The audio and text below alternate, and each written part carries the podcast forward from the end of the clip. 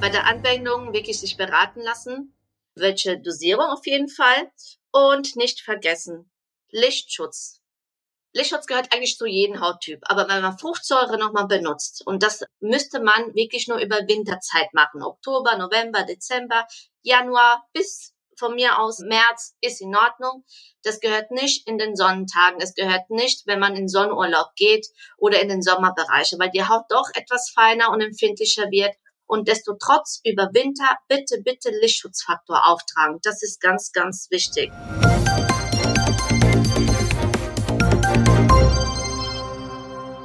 Hallo und herzlich willkommen zum PTA-Funk, dem Podcast von das PTA-Magazin. Mein Name ist Christoph Niekamp und ich arbeite in der Online-Redaktion des Magazins. In der aktuellen Podcast-Folge geht es um die Haut und wie sie mit Hilfe von Fruchtsäuren eine Glow-Up bekommt.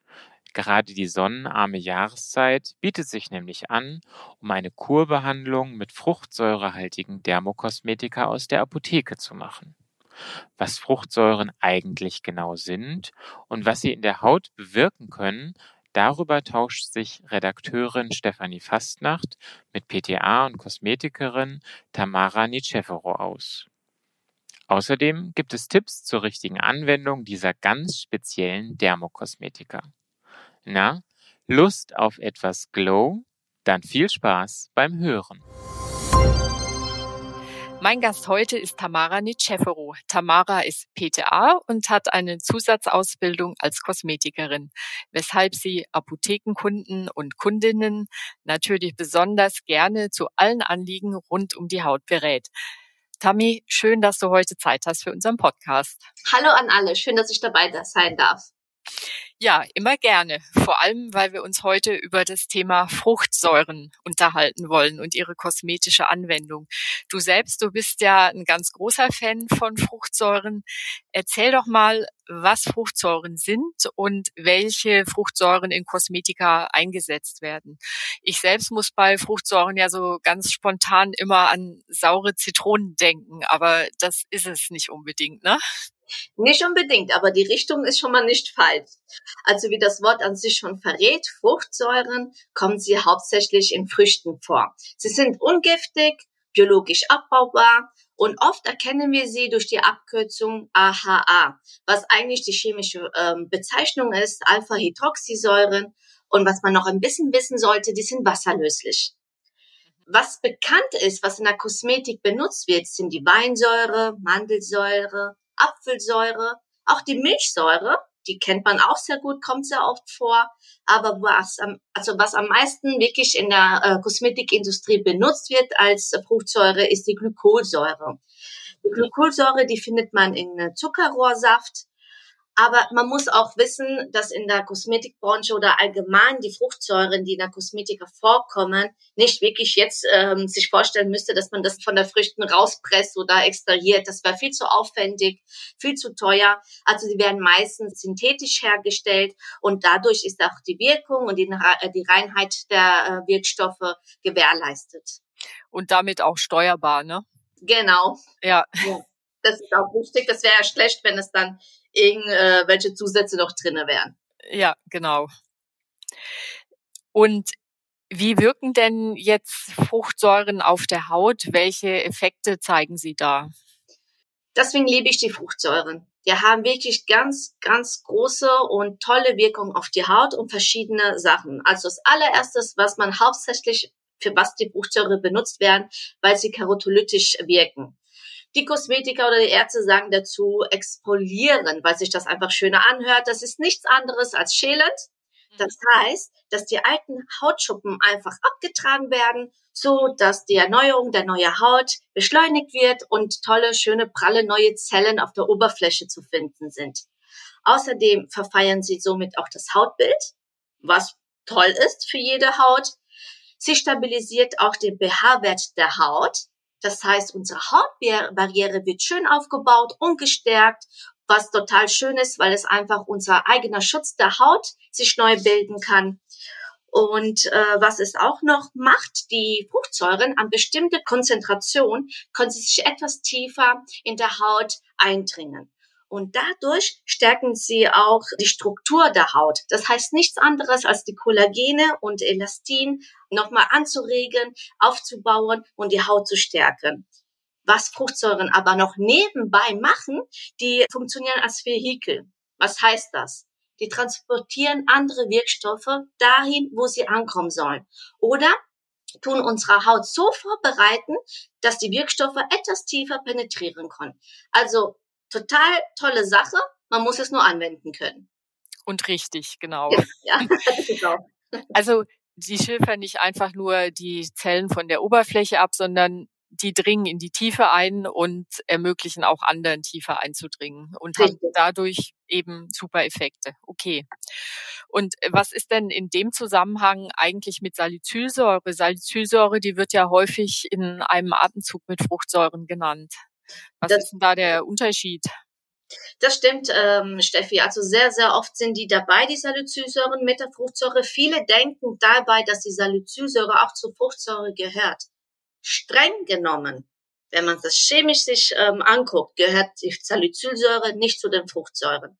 Also wir haben gelernt, die Fruchtsäuren sind diese AHA, kurze Bezeichnung, die chemische Bezeichnung, und die Salicylsäure gehört eigentlich zu BHA.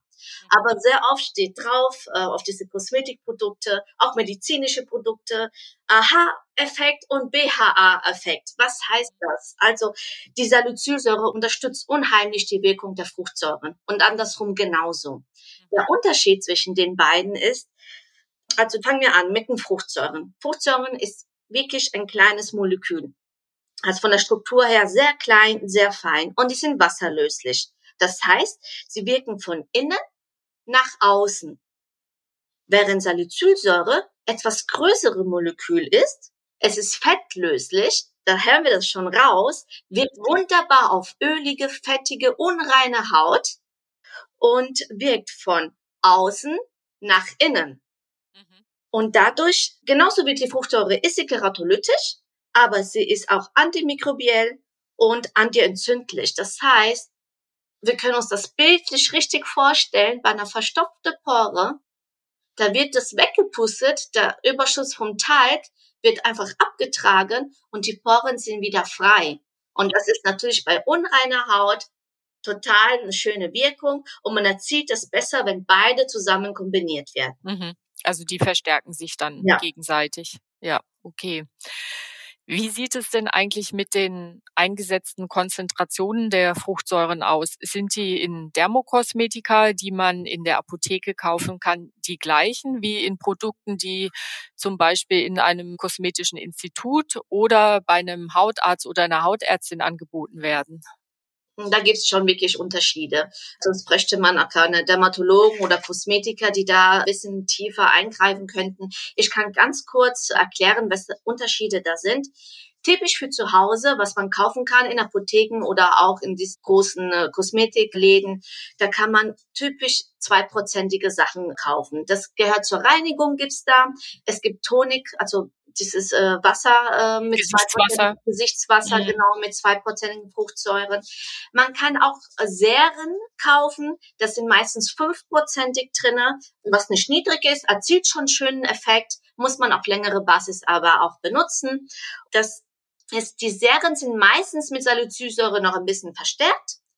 Aber Dermakosmetika dürfen bis zu 15 Prozent benutzen. Das wird dann in der Behandlung gemacht bei den Kosmetika. Also nicht jetzt in der Apotheke.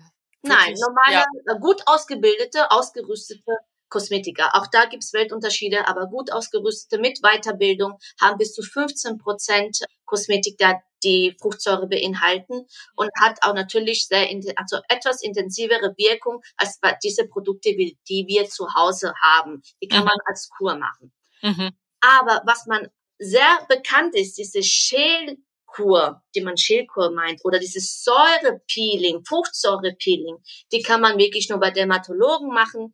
Meistens stellen sie eine Dermakosmetik ein und wird unter Kontrolle des Arztes benutzt, denn sie dürfen Fruchtsäuren bis zu 70 Prozent dosieren. Also der Hautarzt. Der Hautarzt mhm. darf das dosieren und die Kosmetikerin kann es dann unter den ähm, unter den Aufsicht vom Arztes natürlich verwenden. Und mhm. 70 Prozent ist nicht wenig. Es ist eine Säure. Das ist verdammt, klingt es nach verdammt viel. Genau. Natürlich guckt man da vom Hauttyp her, individuell wird es dann dosiert. Aber was da erzielt wird, das ist, ähm, man muss sich eine Schlange vorstellen, die sich gerade schält.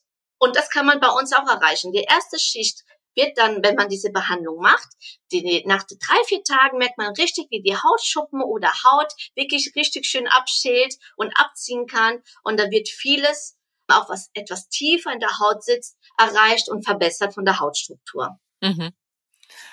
Das klingt gut, aber ist ja schon dann wirklich so ein kleiner Eingriff, oder? Deswegen gehört es auch in den Händen der Ärzte, ja. Ja, okay, gut. Wann und bei welchen Hautbeschwerden oder vielleicht auch Wünschen zur Hautverbesserung empfiehlst du denn jetzt in der Apotheke Dermokosmetika mit Fruchtsäuren? Alle Hauttypen. Man muss wirklich da, es gibt Mythos über Fruchtsäuren, dass sie total aggressiv sind und wirklich schädigend sind. Aber wie wir gelernt haben, frei verkäuflich gibt es nur zwei bis fünf Prozent. Und da kann man auch individuell nach Hauttyp verschiedene Fruchtsäuren anbieten. Es gibt Fruchtsäuren für Akne, unreine Haut oder auch für großporige Haut, für lichtbedingte Pigmentflecke. Da kann mhm. man das auch verwenden.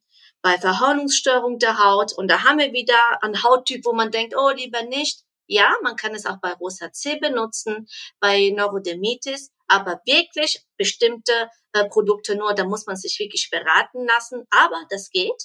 Mhm. Für Anti-Aging. Mhm. Ja, das, da kann man es auch verwenden. Und einfach nur, wenn man eine stumpfe, fahle Hautfarbe hat, wo man ein bisschen Glow-Up haben will, ne, das ist ja total in jetzt, dieses Glow-Up. Das, das stimmt, ja. Das hat man überall, kann man auch mit Fruchtsäuren erzielen. Mhm. Das heißt aber, wer jetzt zu Fruchtsäureprodukten beraten möchte, der muss schon auch eine entsprechende Fortbildung machen, dass er das wirklich ganz gezielt einsetzen kann. Wie zum Beispiel, was du angesprochen hast, Rosatia, Neurodermitis. Ja. Also, dass die, die Leute da wirklich dann von profitieren können. Ja, es ist wirklich wichtig, diese Fortbildungen werden meistens auch von den Firmen selbst angeboten und da werden Unterschiede gezeigt, wo man das auftragen kann, wo man nicht das auftragen. Und dann muss man sich auch sicher sein, dass in, die, in der Apotheke diese Fortbildungen automatisch dabei sind. Vor allem, wenn Kosmetiker noch eingestellt worden sind in diesen Apothekenbereich, da ist die Beratung viel intensiver und da können auch die Kunden wirklich reingehen mit einem guten Gewissen. Die Apotheker wissen, was sie da machen. Mm, okay so, jetzt verkaufe ich einer Kundin oder einem Kunden ein Fruchtsäureprodukt. Was muss ich denen denn unbedingt aus deiner Sicht für die Anwendung mit auf den Weg geben? Bei der Anwendung wirklich sich beraten lassen, welche Dosierung auf jeden Fall und nicht vergessen, Lichtschutz.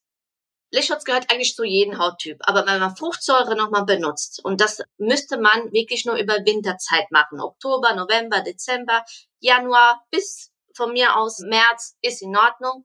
Das gehört nicht in den Sonnentagen. Es gehört nicht, wenn man in Sonnenurlaub geht oder in den Sommerbereiche, weil die Haut doch etwas feiner und empfindlicher wird. Und desto trotz über Winter bitte, bitte Lichtschutzfaktor auftragen. Das ist ganz, ganz wichtig. Was auch wichtig ist, wenn man Fruchtsäuren benutzt, sollte man bestimmte Wirkstoffe dann weglassen. Wenn man zum Beispiel, wir haben ja gesagt, dass die Fruchtsäuren die Haut verbessern, um die Wirkstoffe tiefer penetrieren zu lassen. Aber es gibt zwei Wirkstoffe, die man weglassen sollte. Und das wäre das Retinol, das Vitamin A. Von mir aus kann man es danach verwenden, wenn man mit dieser Pflege vorbei ist. Ne? Man macht ja mindestens drei Monate mit Fruchtsäurenpflege. Und Beta-Carotin sollte man weglassen. Ich erkläre auch ganz kurz, wieso. Das sind sehr schöne Wirkstoffe, die zwei, Retinol und Beta-Carotin unterstützen wirklich auch die Produktion des besseren Hautbildes und auch der Hautfarbe. Aber mit Fruchtsäure zusammen können wir noch Pigmentflecke oder Pigmentbildung hervorrufen. Und genau das wollen wir ja entgegenkämpfen. Und deswegen einfach aufpassen, dass diese zwei Wirkstoffe nicht unbedingt mit Fruchtsäuren zusammen äh, aufgetragen werden. Mhm.